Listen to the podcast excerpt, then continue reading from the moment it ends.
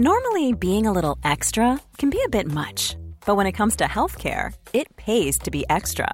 And United Healthcare makes it easy with Health Protector Guard fixed indemnity insurance plans. Underwritten by Golden Rule Insurance Company, they supplement your primary plan, helping you manage out of pocket costs without the usual requirements and restrictions like deductibles and enrollment periods. So when it comes to covering your medical bills, you can feel good about being a little extra. Visit uh1.com to find the Health Protector Guard plan for you.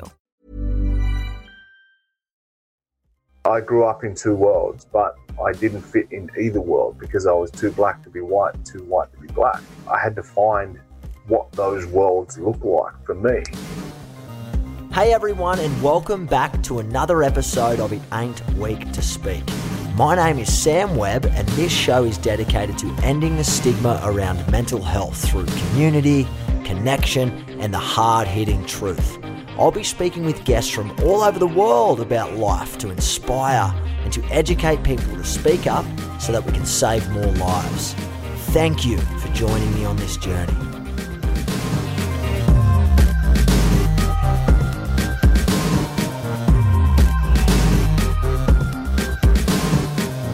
Hello, everyone, and welcome back to another episode of It Ain't Weak to Speak. Whatever you're doing right now, I want you to stop and I want you to know that I'm so grateful for your time, that you're listening into another episode of this podcast. I take that very seriously because you guys are devoting time week in, week out to bettering yourself so that you can improve and become the best version of yourself. Well, I hope that throughout these podcasts that have been released that you're learning something new, you're getting breakthroughs in your own life or you've been able to help someone else in your life because that's what this is all about. So I want to say a big thank you from the bottom of my heart. Well, I'm very excited for our next guest to come onto the podcast. He's a friend of mine. His name is Joey Williams. Some of you may have heard his name uh, around the grounds on a rugby league field. He used to play for the South Sydney Rabbitohs many years ago. He also transitioned into a successful boxing career. But besides all of that, he's a First Nation man. Uh, I want to talk to him a lot about that in this episode around being an Indigenous Australian, what that upbringing's like, what the culture is like, how he finds spirituality, what it means to be grounded in the Australian land, what that means to him as an Aboriginal man. I also want to talk about his background and his struggles along the way with mental illness and addiction. But he's a great man. I've spoken alongside this guy in, in multiple countries, but today I really want to dive deeper into his background as a First Nation man, but also the impact that he's having on his own community out in Wagga and his backgrounds in Dubbo. But without further ado, let's get him onto the podcast. Welcome, Joe Williams. Been a while, brother. Hope you well. Mate, I'm well, I'm well. What about yourself, mate? Looks like the corona has got the better of your hair, mate. Just woke up, mate. On other side of the world. Everything's really good, man. Like everyone is obviously going through different things that they're going through, but the whole lockdown, which has kept me home, obviously the work that I do on the road is has been smashed and you know, I get and understand that that a hell of a lot of people financially being wiped and it's super challenging for a lot of different people, but I'm actually in a really, really good spot. I get to be home with my family more. And if I'm honest, like Aboriginal people, we've been hustlers forever.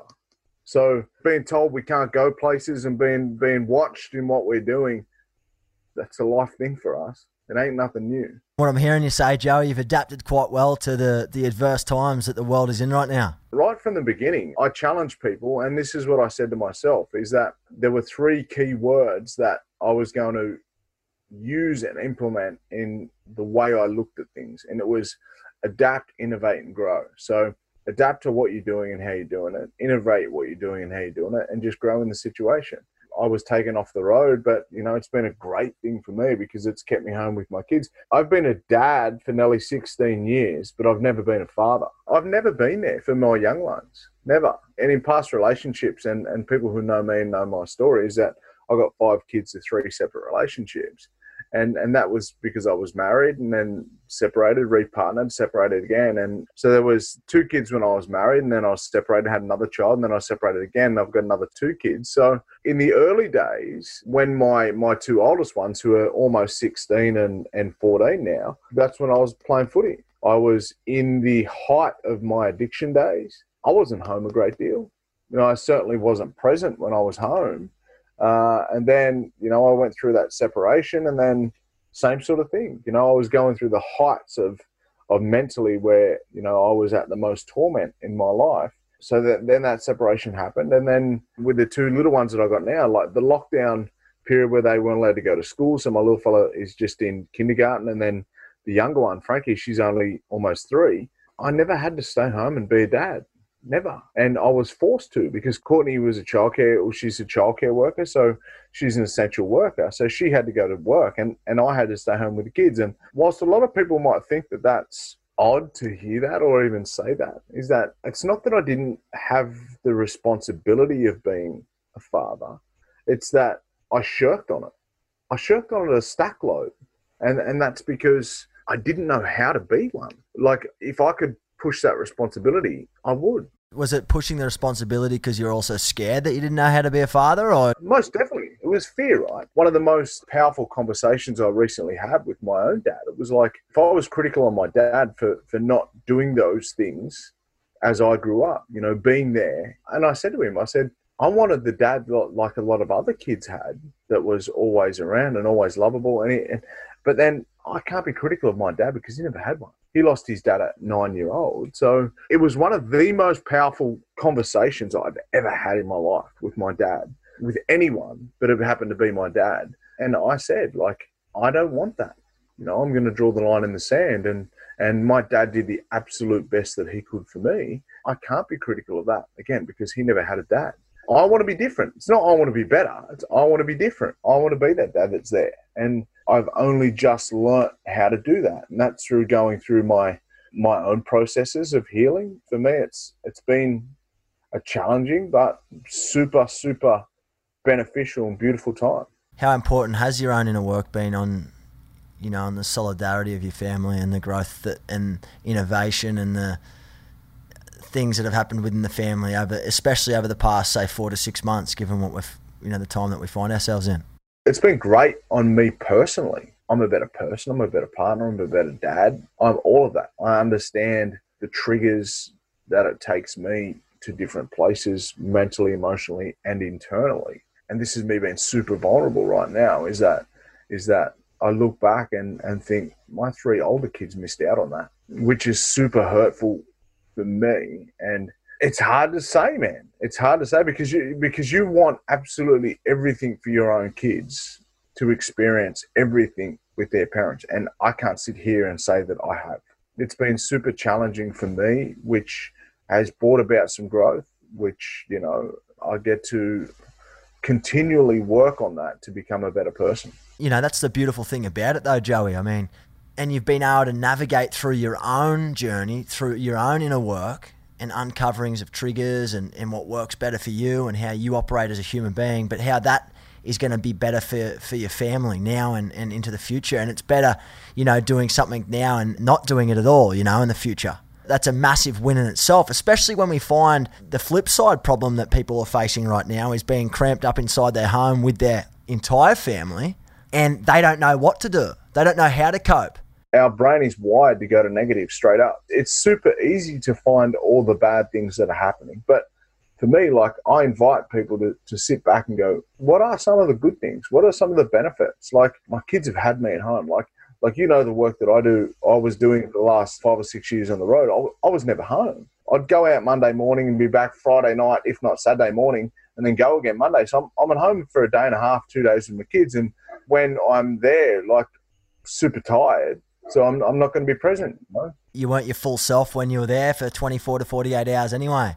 So it's been a blessing in disguise, mate, by the sounds of it. I can't see a, a negative in any of that from my personal perspective. And and we look at you know everyone that, that are finding challenging times in this period, then it's probably challenging because we haven't done the work.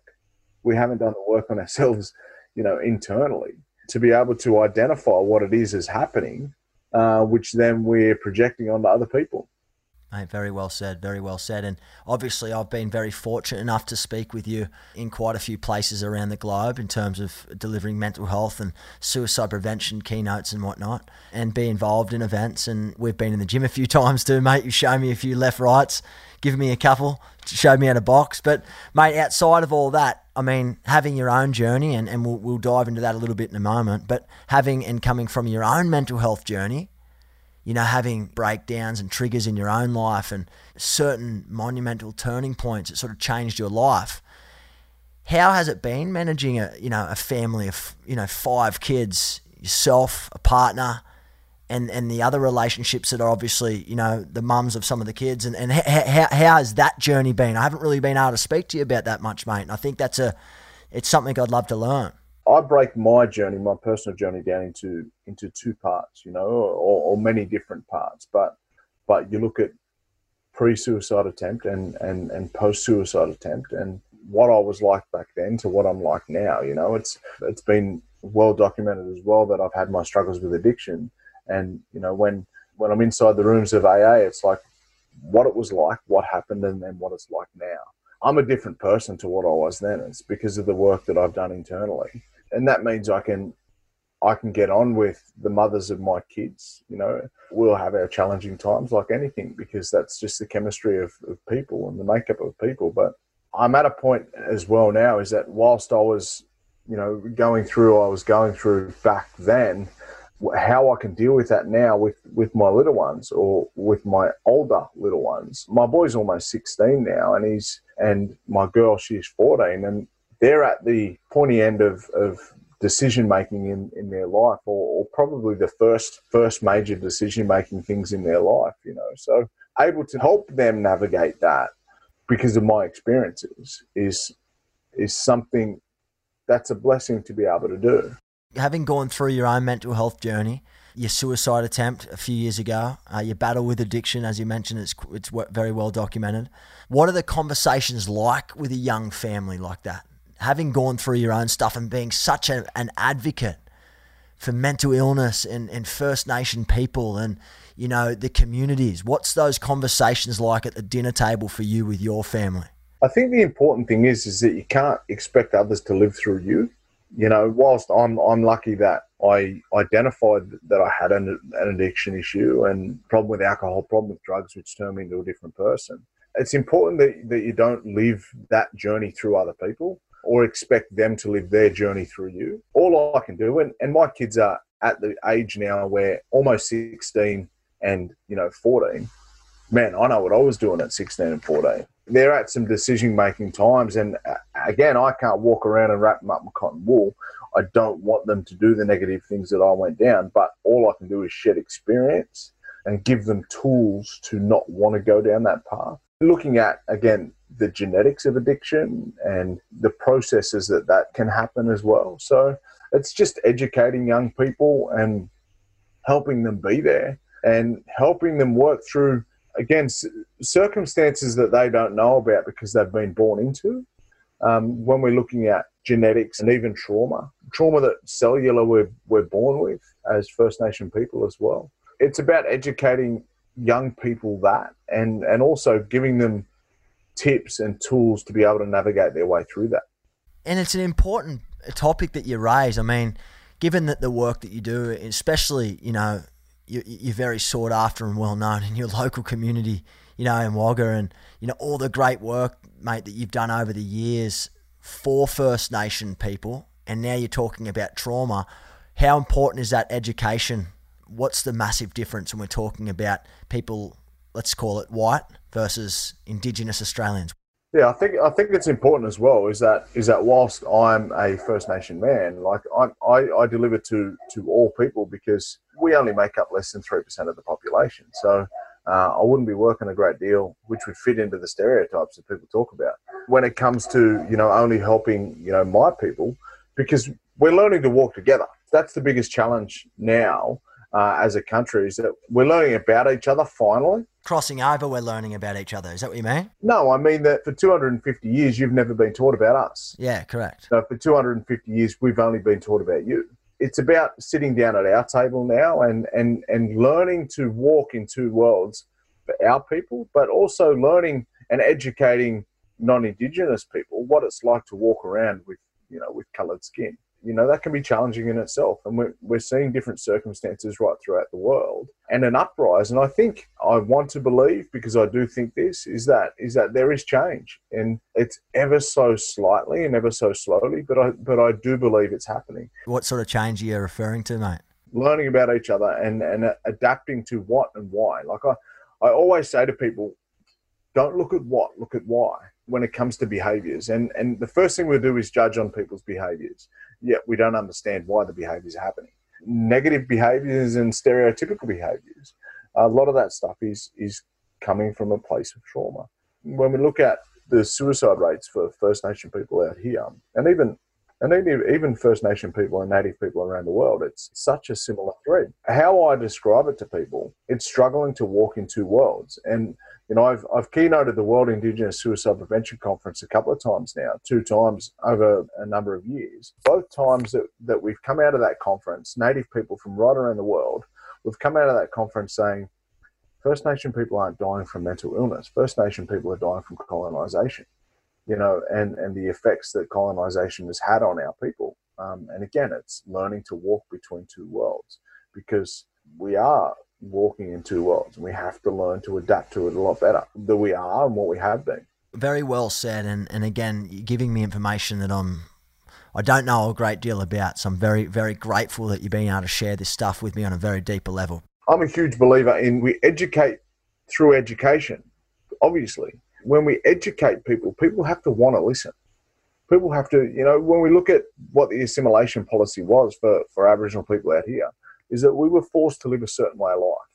And if we didn't live that way of life, then some horrific acts happened to us. And, you know, that's how we've ended up a lot of the time, or what, the way we are. We were a spiritual people for 100,000 plus years that worked in community and worked with the land. Now we've been separated, segregated, and, you know, pushed into a way of life that has been uncomfortable for us. It's about learning to live that new way of life, but also holding on to the, the values of the way that we used to live, you know, you have a look at certain things that are happening out here. I know you've been away for a while, but um, certain things that are happening out here, like like the bushfires. You know, there was with the hazard reduction and backburning that that our people used to live with and live by, and still continue to do. A hell of a lot of that horrific effect of what the bushfires happened with could have been negated by learning to live by Aboriginal practice. You know, and and again, it's a special elder. He said to me, he said, um, "That fire is uniting our country." And I was like, "What do you What do you mean it's uniting our country?" Like, he's like, "People are going to start to look at our ways now." He said, "We have to learn that fire is our friend, not our enemy. Fire can be used in such beneficial ways." rather than waiting it and then it just all scorching mate, on that note, what, what do you think? And, and, and just to go back a couple of moments, an interesting point. What, what do you think was, and it still is probably the key barrier to having the two worlds sort of collide in a way where it's symbiotic, where people can understand what's happening? I understand that education's a big part of it, but what, what is the big barrier? The education's there now the education's there now, mate. And I'll say something that's super confronting to a lot of people, but I believe it's white supremacy. And and people go, hmm, what do you mean by that? Well, white supremacy isn't racism either. White supremacy is the ideology that the white race is above other races. Now, when the first people got off the boats out here, they told their kids that the native people were useless, of no good, and were useless to mankind. And then they told their kids that, and they told their kids that, and then they told their kids that, and then they told their kids that. And here we are sitting now today. You know, so whilst we have the education there, there is still that element of belief that there is a superior mentality when it comes to First Nation knowledges. No, you don't know that. We know that. You know, farming practices, we farmed the land for thousands of years. What we did worked. Now we're, we're sitting out here, you know, struggling in farming practices without sitting down with a First Nation person and saying, how did you just do it? Going back to some of the topics that you and I talk about, mental health, right? The meaning of insanity is doing the same thing over and over, expecting a different result. Now, you got to start to question the insanity of some people that don't want to listen and don't want to learn from people who have lived here in the same harsh climates, in the same barren country for a 100,000 plus years, and it worked. Don't come at me and say that you didn't invent the wheel. Well, what do we need the wheel for? It's a mentality of seniority or superiority when it comes to knowledge based systems that people think that they're above another person. I've had it. I've had it in my, you know, I, I've had to go out and get myself educated in the white academic world to be noticed because of you know some of my knowledges and you know that's a process that i'm that i'm still doing and and continue to do and continue to grow. Why? Because i want to be seen on a level playing field. And at the moment without the pieces of paper from the white world i won't be. It's still not a level playing ground no way. You only have to have a look at the statistics around deaths in custody, the st- statistics around racial profiling. When it comes to racial profiling, you see that people have an ideology of what somebody does or what somebody will do based on their race. Yeah, based on colour. It's the same as over here in the States, man. It's huge, huge conversation at the moment. It's exactly the same. It happens out here as well. Now, for me, I, have got lighter skin, so I'm not subjected to it, you know, as a lot of my brothers and sisters are. So again, we look back at what the conversation was at the World Indigenous Suicide Prevention Conference it's not mental illness that's killing us, it's colonization and the processes that happen during colonization, which I believe, and this is my belief, a lot of it comes from that white supremacy ideology. And again, I just want to elaborate on that. So, from the mental health perspective, if Indigenous Australians or Indigenous people from all over the world aren't dying of mental illness, as opposed like to suicide from mental illness, you're saying it's from trauma. Is that what I'm hearing you say? Yeah, well, uh, it, it, different different elements of yeah. So going around and doing a lot of the work that I've done in the states, as you know, Native American people are probably even in front of us when it comes to or leading us when it comes to the education and the knowledge and the delivery around the impacts of trauma of Native communities. And that's again my experience. That the, the people that, that I've been with and, and sat with and, and and shared story with it's it's not all doom and gloom. We are being the creators of our own healing in a lot of places. You know, again, we look at the Western system of mental illness when we go and see psychologists and psychiatrists. And again, speaking from my perspective, being locked up inside psych wards, is that you get smashed with medication, eh, which numbs you down in the head which has absolutely no impact on the healing of what I needed at the time. You know, so so again, like we we look at, and I I'm someone who, you know, completely different conversation or taking a different direction, but someone who hasn't been medicated for you know over four years versus someone who is. Mother's Day is around the corner. Find the perfect gift for the mom in your life with a stunning piece of jewelry from Blue Nile. From timeless pearls to dazzling gemstones, Blue Nile has something she'll adore. Need it fast? Most items can ship overnight. Plus, enjoy guaranteed free shipping and returns. Don't miss our special Mother's Day deals. Save big on the season's most beautiful trends. For a limited time, get up to 50% off by going to Bluenile.com. That's Bluenile.com. Quality sleep is essential. That's why the Sleep Number Smart Bed is designed for your ever evolving sleep needs. Need a bed that's firmer or softer on either side? Helps you sleep at a comfortable temperature? Sleep Number smart beds let you individualize your comfort so you sleep better together. JD Power ranks Sleep Number number 1 in customer satisfaction with mattresses purchased in-store. And now save 40% on the Sleep Number limited edition smart bed for a limited time. For JD Power 2023 award information, visit jdpower.com/awards. Only at Sleep Number stores or sleepnumber.com. Many of us have those stubborn pounds that seem impossible to lose, no matter how good we eat or how hard we work out. My solution is PlushCare. PlushCare is a leading telehealth provider with doctors who are there for you day and night to partner with you in your weight loss journey. They can prescribe FDA-approved weight loss medications like Wegovy and Zepbound for those who qualify. Plus, they accept most insurance plans To get started, visit plushcare.com slash weight loss. That's plushcare.com slash weight loss. Mom deserves the best, and there's no better place to shop for Mother's Day than Whole Foods Market. They're your destination for unbeatable savings, from premium gifts to show-stopping flowers and irresistible desserts. Start by saving 33% with Prime on all body care and candles. Then get a 15-stem bunch of tulips for just $9.99 each with Prime. Round out Mom's menu with festive rosé, irresistible berry chantilly cake, and more special treats. Come celebrate Mother's Day at Whole Foods Market. Heavily medicated for a long part of my life. Um, and that's because I've learnt to live without it by using natural ways that my old people, my ancestors, to manage it. and talk me through that because obviously medication's definitely going to work and be a combination as part of someone's mental health care plan or strategy to get back on track. Some people and medication just don't work, and that's fine too. But I'm not the person that would ever sit here and say, okay, medication's not no good for anyone because I think everyone's very different. Everyone has their own uh, healthcare plan. I know, you agree with that. Talk me through some of your community members, uh, the elders in your community, the conversations that you have on a day to day, and the conversations that you've had throughout speaking and you know building community and being in the community day in day out. Because this is what you do, right? This is what you're known for. This is what you you, you pride yourself on. What are some of their mindsets like in terms of if we were talking about this conversation right now, and you were to go and have a, this same or a similar chat with an elder?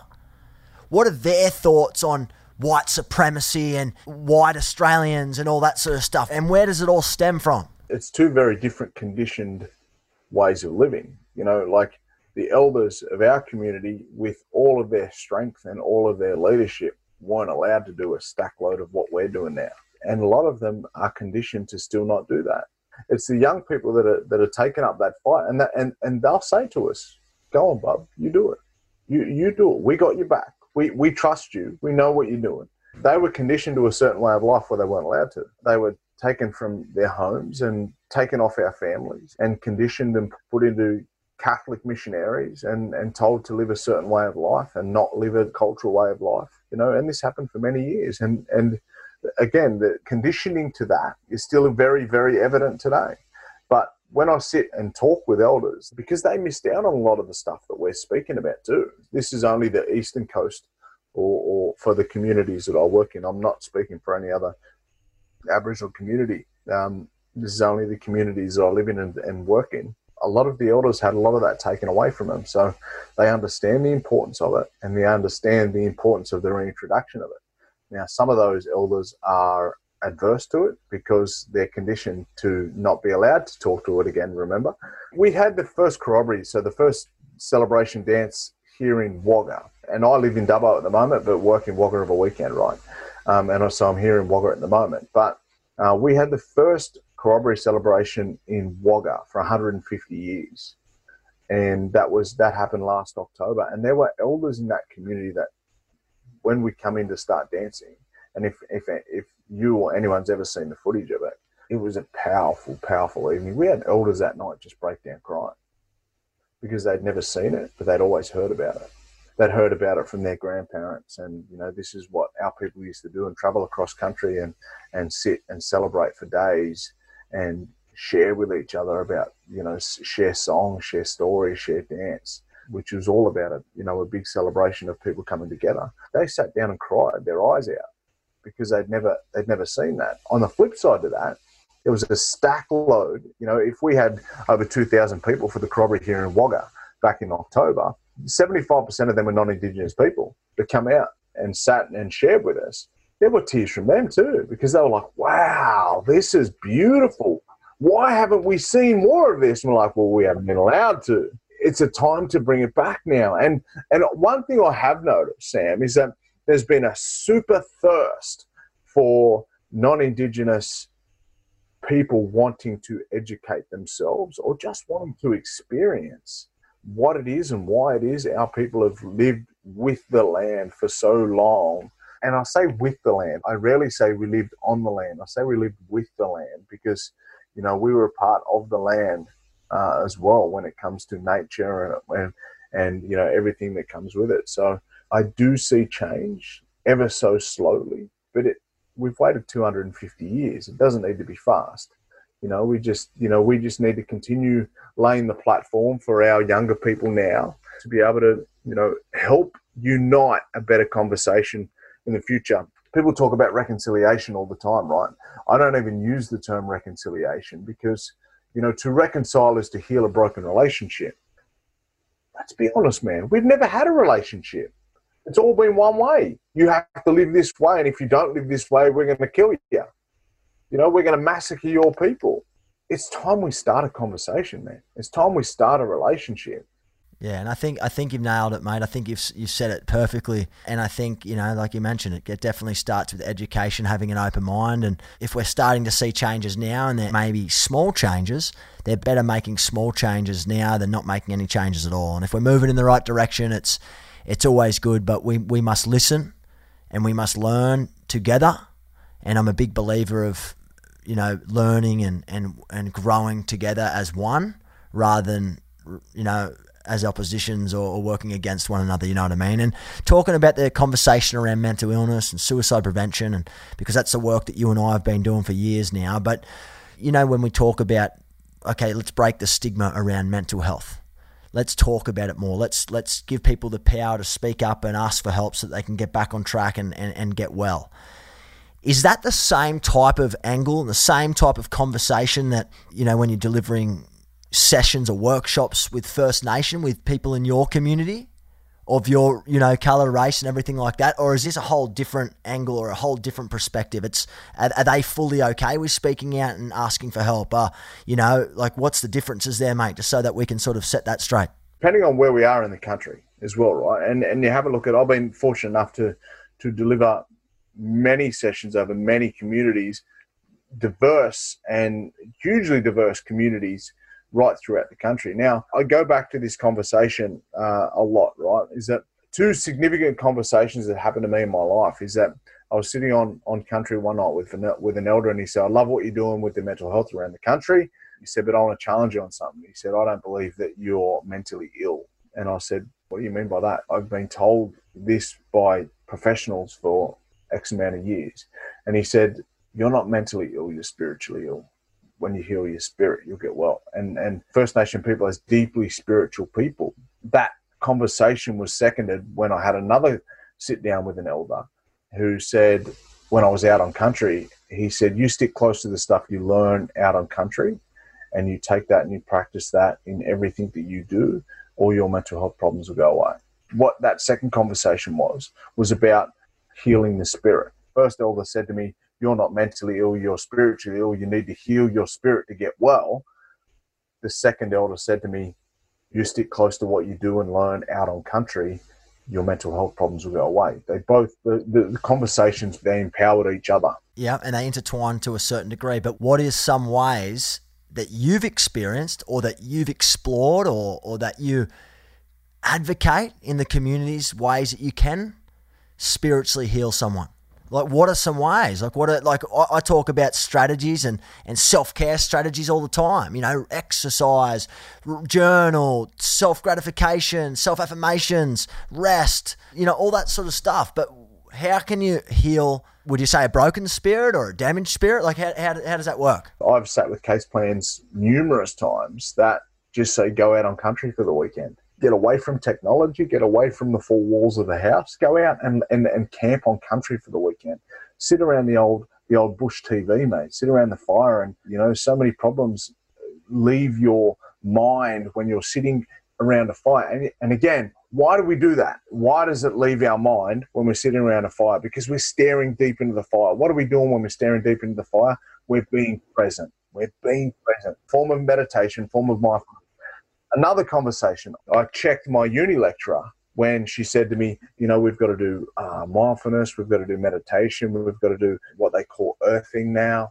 Um, and I'm like, hang on a minute, like you've just given me three different labels that my ancestors have been doing for thousands of years. All you've done is relabel what my people have done for thousands of years. And this is why, this is again the conversation as to why First Nation people around the world were spiritually well prior to colonisation. Is that and, and again in Australia, in over two and a half thousand different dialects of language, there's no meaning for suicide. So there's no word that means it. It tells you it wasn't there. If you can't describe what it was with a word, it tells you that it wasn't there. So if we've gone for 100,000 years with no suicide to now among the highest rates in the world in 250 years, what we're doing now is not working. What we did back then was working, right? So talking back to the case plans of going out on country, what do we do when we're out on country?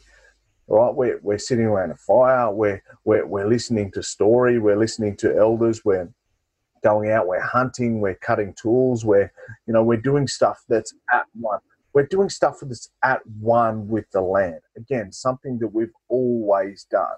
When we look at that, we look at the massive benefits of being present, living with our gut instinct rather our head.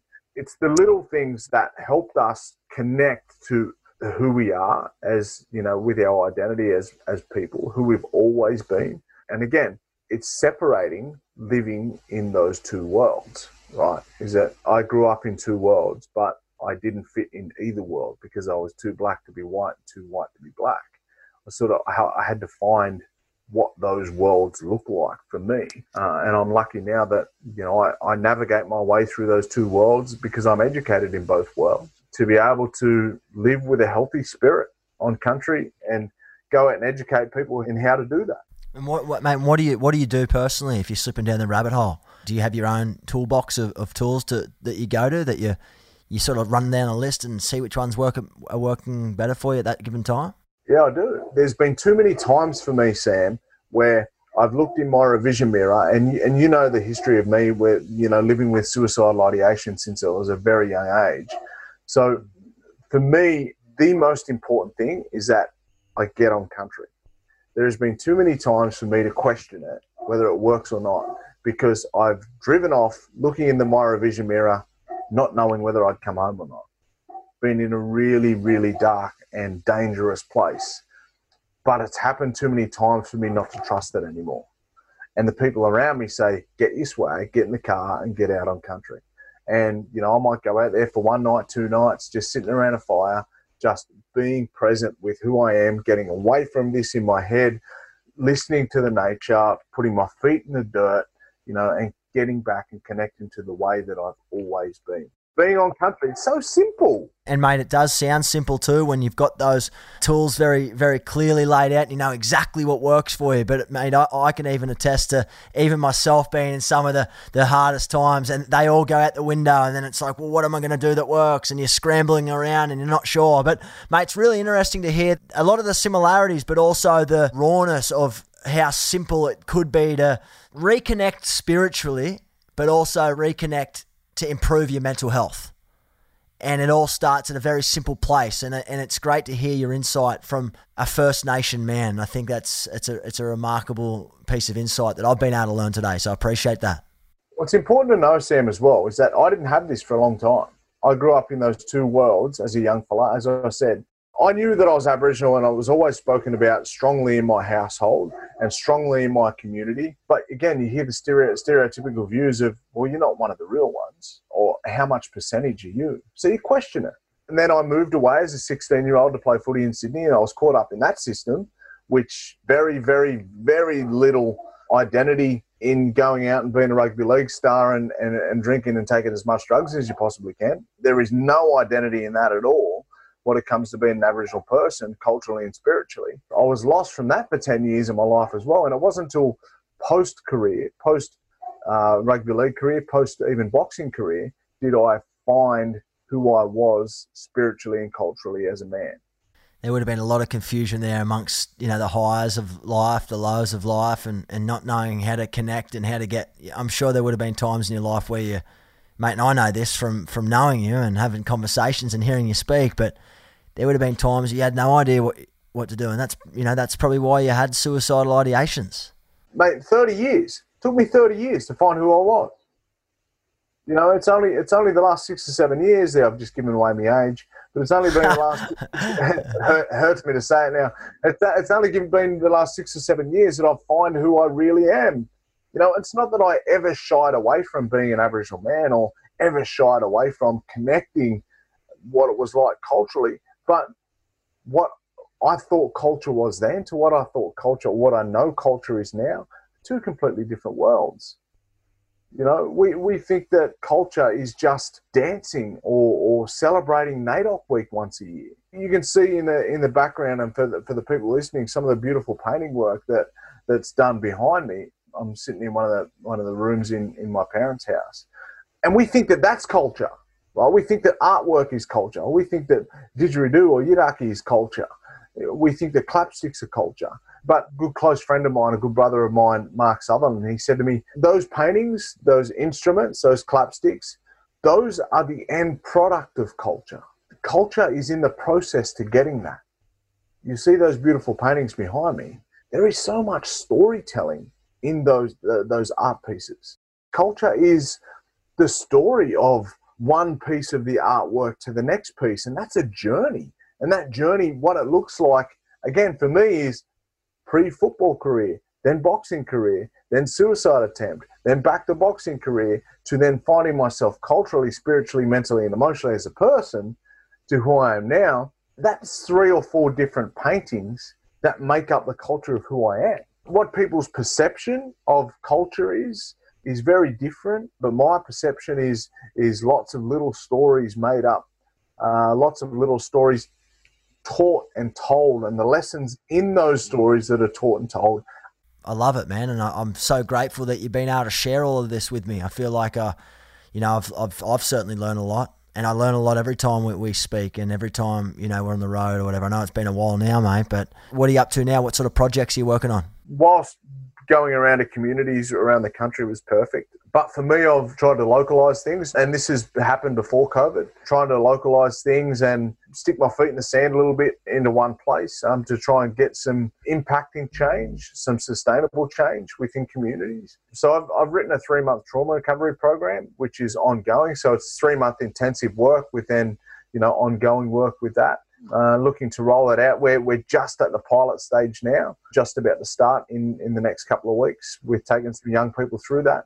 And again, when we look at suicide and suicide prevention, our people are dying from the impacts of trauma and the behaviors that are coming out through trauma. So it's about identifying what those behaviors are, identifying where they come from, and helping the young people get tips and tools to be able to navigate their way through a life that's tricky for them. So for me now, it's it's about implementing that trauma recovery program, which helps to find some identity and some connection with, with a lot of these young people in different reasons. Um, you know, a, a lot of young people are missing that because their parents are missing that because their grandparents are missing that. So it's about helping them find that. And it's not about telling them who they are, but it's about helping them find who they are. And again, this is something that First Nation or Native people will hear and will feel that spiritual pull when we're out on country. You know, country talks to us. And again, like some people may not understand that, and that's cool. They don't have to understand it. It's not for them to understand. Um, First Nation people spiritually something happens to us uh, in certain times of our life, and that's because of spiritually we had a certain way of practice for thousands and thousands of years. So we're being pulled in different directions. It's about trying to align those two worlds, giving young people tips and tools to be able to do that, which helps them uh, neurologically overcome some traumas um, with the with the neuroscience of the brain, but also give them tips and tools to be strong in their identity of who they are. Yeah, and it sounds like an, an amazing program, mate, that you have been probably working tirelessly on to get to market. And I'm, I'm excited to see how that pilot goes. And I want to be able to share that with, with our listeners, um, with the Livin family, so to speak, so that we can get these messages far and wide. How can people track you down, mate? How can people connect with you well and truly after this episode's aired? My Instagram and Twitter handles are Joe Williams underscore TEW for the enemy within. So Joe Williams underscore TEW, and on Facebook it's the enemy within suicide prevention and wellbeing education. Well, there you go, guys. You've heard it from the man himself, Joey Williams, author. Uh, of the book Defying the Enemy Within, uh, founder of The Enemy Within, a great man, speaker, legend, all round big advocate for, for not only the mental health and suicide prevention spaces, but uh, also for, for his own First Nation people. And I'm excited to start seeing the gap getting bridged and uh, looking forward to connecting with you soon, mate. Always a pleasure, Sam. Um, I love the work that you're doing over in the US, man, flying the flag and, and the Livin crew have been doing some good things for a, long, for a long time. So always a pleasure to connect, brother. Likewise, mate. I'm looking forward to seeing you soon, hopefully on this side of the pond when things calm down. Catch you, mate. Thank you. See you, brother. Take care. Thank you again for listening in to another episode of It Ain't Weak to Speak. Please like, share, and spread the love to as many people as you can. Let people know that you subscribe to the show. Don't forget to leave a review or a comment so that we can grow this community together because a conversation could save a life. If you want to continue this chat, please join me on the podcast Facebook group at livin.org. I can't wait to share the next episode with you, but in the meantime, stay well, keep living, and remember, it ain't weak to speak. Thank you and have a top day.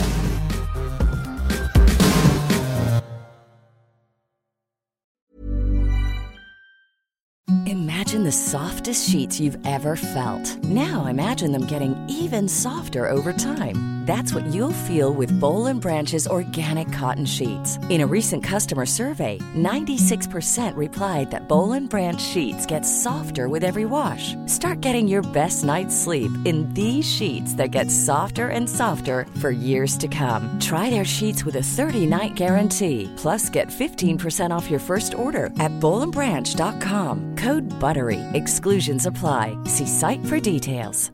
Want flexibility? Take yoga. Want flexibility with your health insurance? Check out United Healthcare Insurance Plans. Underwritten by Golden Rule Insurance Company, they offer flexible, budget friendly medical, dental, and vision coverage that may be right for you. More at uh1.com.